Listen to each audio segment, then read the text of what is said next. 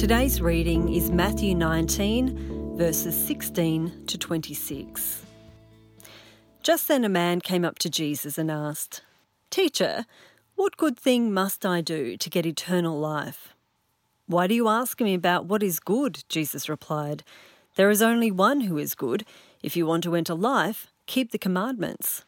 Which ones? he inquired. Jesus replied, You shall not murder, you shall not commit adultery, you shall not steal, you shall not give false testimony, honour your father and mother, and love your neighbour as yourself. All these I have kept, the young man said. What do I still lack? Jesus answered, If you want to be perfect, go, sell your possessions and give to the poor, and you will have treasure in heaven. Then come, follow me. When the young man heard this, he went away sad, because he had great wealth. Then Jesus said to his disciples, Truly I tell you, it is hard for someone who is rich to enter the kingdom of heaven.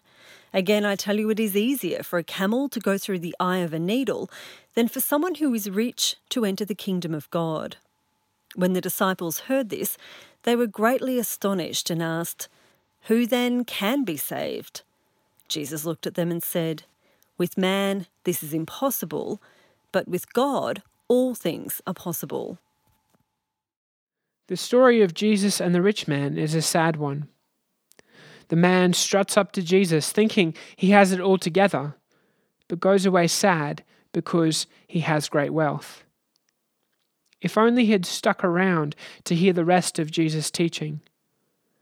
Wealth and the kingdom of God are something Jesus regularly talked about because our wealth is an integral part of who we are. Our bank, bank accounts, jobs, and mortgages all inform our decisions.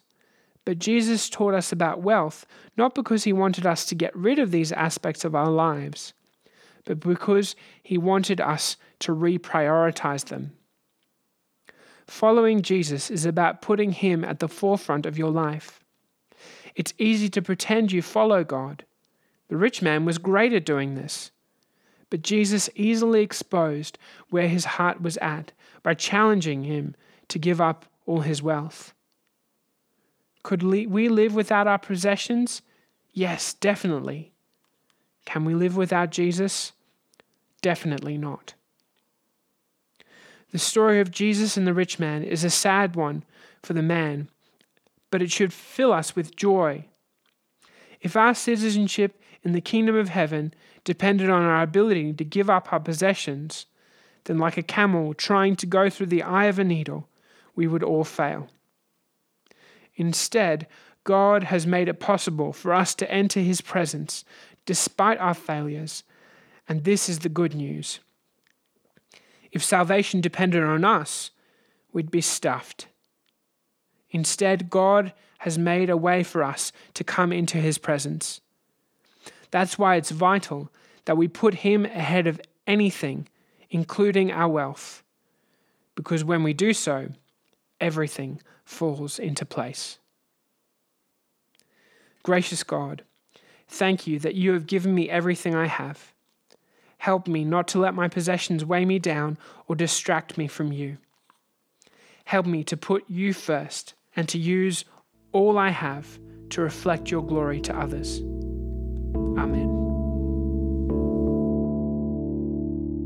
If you have any questions or would like to find out more about our church, visit stbarts.com.au